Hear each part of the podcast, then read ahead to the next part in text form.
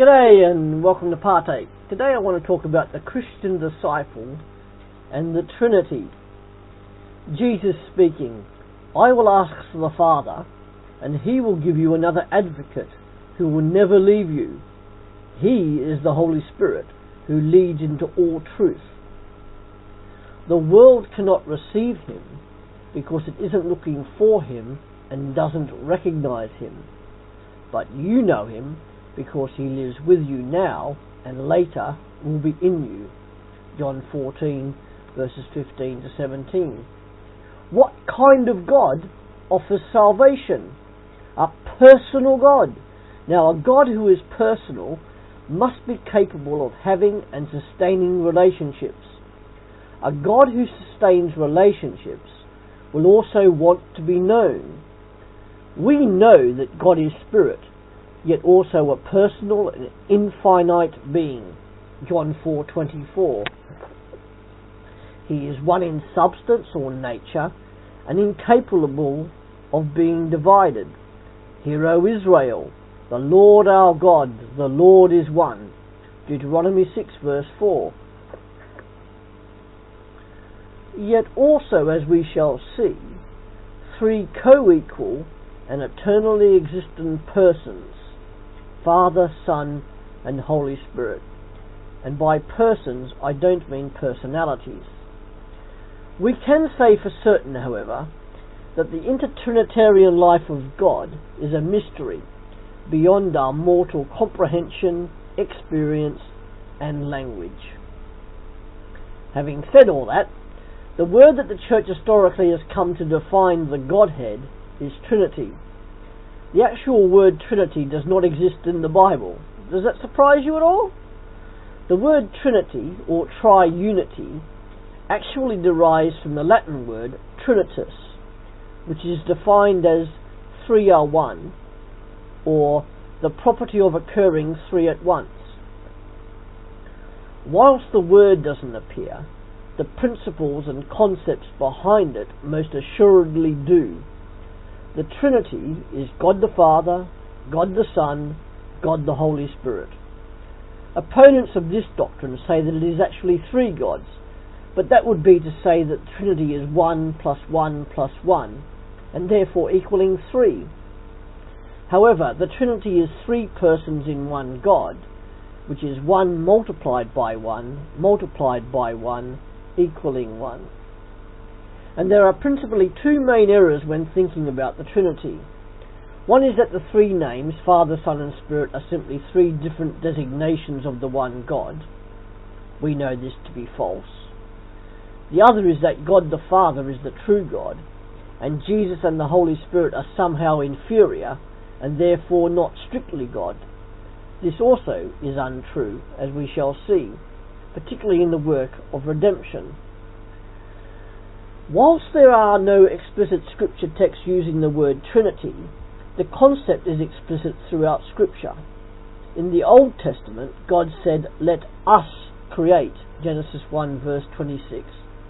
And he was sovereign, Lord, Spirit, and Redeemer, according to Isaiah 48 verse 16. In the New Testament, the Trinity concept is seen at Jesus' baptism, and the three persons of the Godhead were represented. Matthew 3 verses 13 to 17. And also in the Great Commission, therefore go and make disciples of all nations, baptizing them in the name of the Father, and of the Son, and of the Holy Spirit. Matthew 28 verse 19.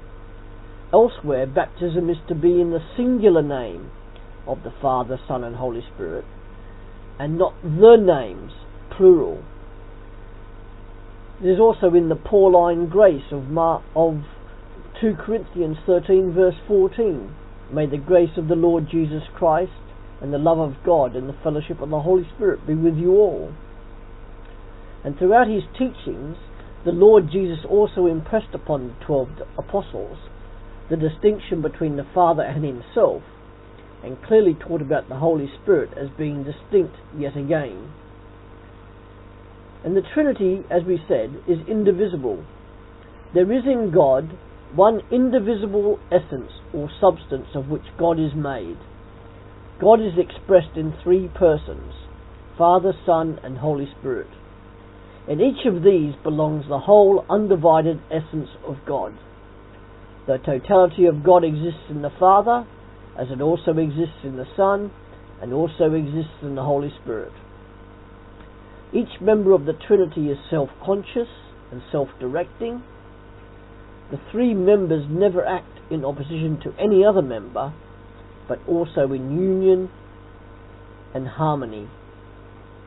And the Trinity, there also seems to be some form of procession, and this endeavours to describe the relationship within the Godhead. The members of the Godhead are co-equal and co-eternal. However, there is an order of succession in their relationship, but this should not and does not imply any superiority or inferiority. The Son is begotten of the Father, John 3:16, and does the Father's will. Both the Father and the Son sent the Holy Spirit. John 15 verse 26 says, When the Counselor comes, whom I will send to you from the Father, the Spirit of truth who goes out from the Father, he will testify about me. And then there is the Trinity as relationship and there is a communal honour between the Trinitarian persons. John 15, 16 and 17 talk about this. In the work of redemption or salvation, there is also a coordination in the triune Godhead. The Father elects, Ephesians 1 verse 4. The Son redeems, Ephesians 1 verse 7. And the Holy Spirit seals the believer, Ephesians 1 verse 13 to 14. And between the three persons, there seems to be, or is, an eternal unison in active purpose, and yet seemingly externally distinctive between the three members of the triune Godhead. This Godhead Trinity, with its inherent qualities of relationships, shows that God is indeed love, and the work of salvation is an act of love from the Father, the Son, and the Holy Spirit, all three if God was not a Trinity, then how could love possibly be shown, as love requires more than one person for it to be active? As a Trinitarian being, love is an endemic quality of the Godhead. The Father loves the Son and the Spirit equally. The Son loves the Father and the Spirit equally. The Spirit loves the Father and the Son equally.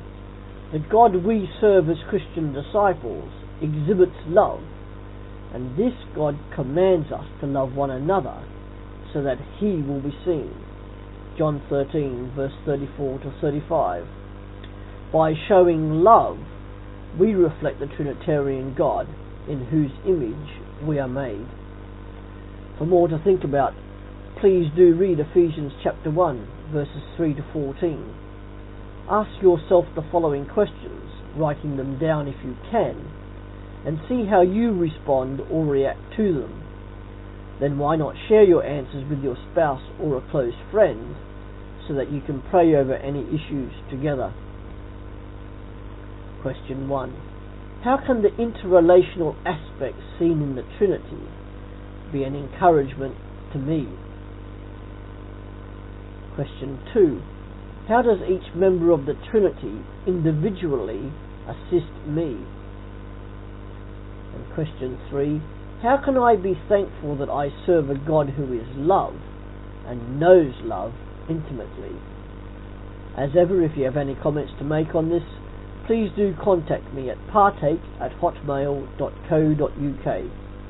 I would love to hear from you and if these are making any difference at all to your continual Christian discipleship. Thank you.